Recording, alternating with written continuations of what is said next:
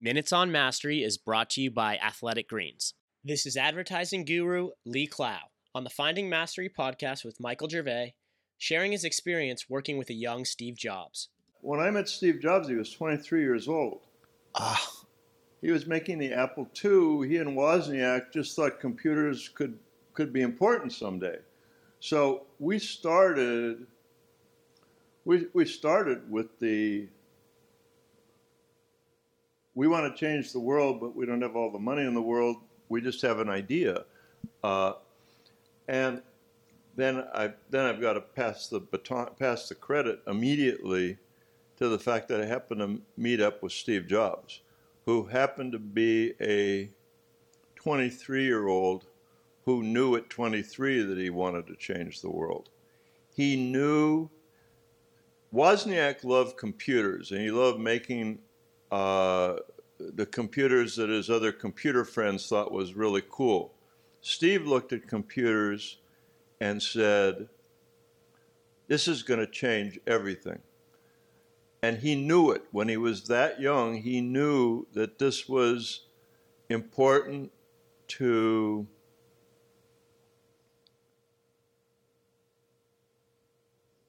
uh, that the, the, the, the technology was not just it, it was it was not just some kind of science project. This was something that was going to change how human beings lived and did things. I mean it was computers were already doing things on a kind of a big giant corporate scale big computers in the basement of big companies. I mean i was fascinated with the with the movie uh, about the, the, the machine that decoded the Nazi uh, code during World War II. That was the first computer. The reality is that was the first, you know, computer in the world, and it did something pretty important in terms of. And I still, I still have no idea how computers work, but. But how that thing figured out how to break the Nazi code is as mystifying as as how I can Google you on my on my phone and find out everything I want to know about you, including your wife's name. So uh, it's it's all. I just think it's all magic. But Yeah. I met up with this guy Steve Jobs when he was this little uh,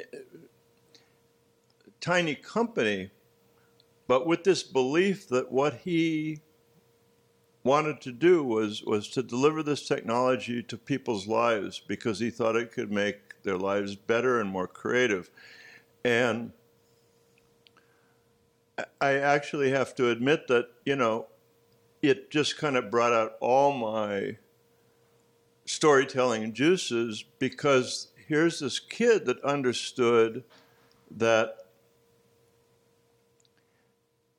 when we started doing work with him, that everything Apple did had to be part of their story. He cared about everything. He cared about the package. He cared about the, the manual that you read that taught you how to use the computer because he didn't want it to be daunting.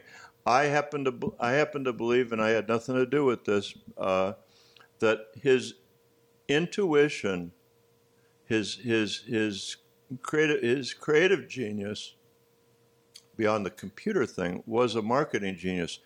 He named that company Apple,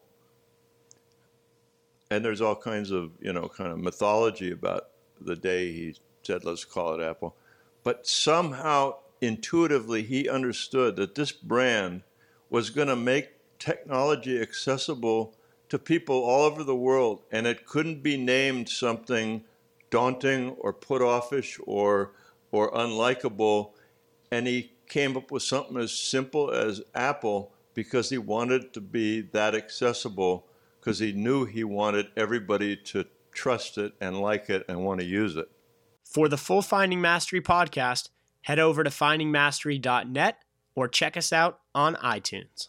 And for a special offer from Athletic Greens, head to athleticgreens.com slash findingmastery.